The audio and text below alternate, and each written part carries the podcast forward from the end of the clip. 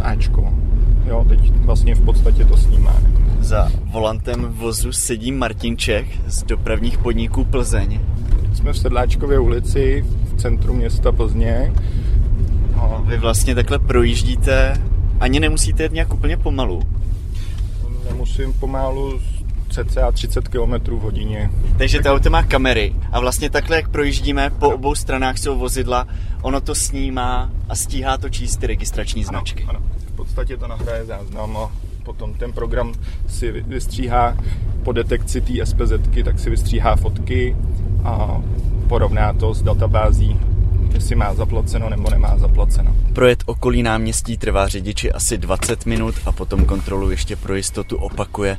Oproti původnímu řešení je to prý rychlejší, technologie šetří pracovníkům síly i čas. Vzadu v autě je počítač, který to vyhodnocuje všechno. Vlastně otevřete kufr a uvnitř toho vozu velký počítač. prostor s počítačem, s technikou. Dva počítače, které tohle to mají všechno na starosti. V současné době město zkouší, jestli jsou kamery správně nastavené a jestli za provozu stíhají pořizovat kvalitní záznamy. Podle Michala Stoče se z plzeňského magistrátu bude testovací režim trvat do konce měsíce. Toto testování eh, je momentálně naplánováno do konce února tohoto roku a následně by mělo to vozidlo začít snímat ty přestupky v ostré verzi, takže by měli z toho vozidla následně být přeposílány na městskou policii, kde budou kontrolovány, jestli všechny zachycené údaje jsou relevantní a následně nám toto bude ze strany městské policie v elektronické podobě postupováno k dalšímu zpracování.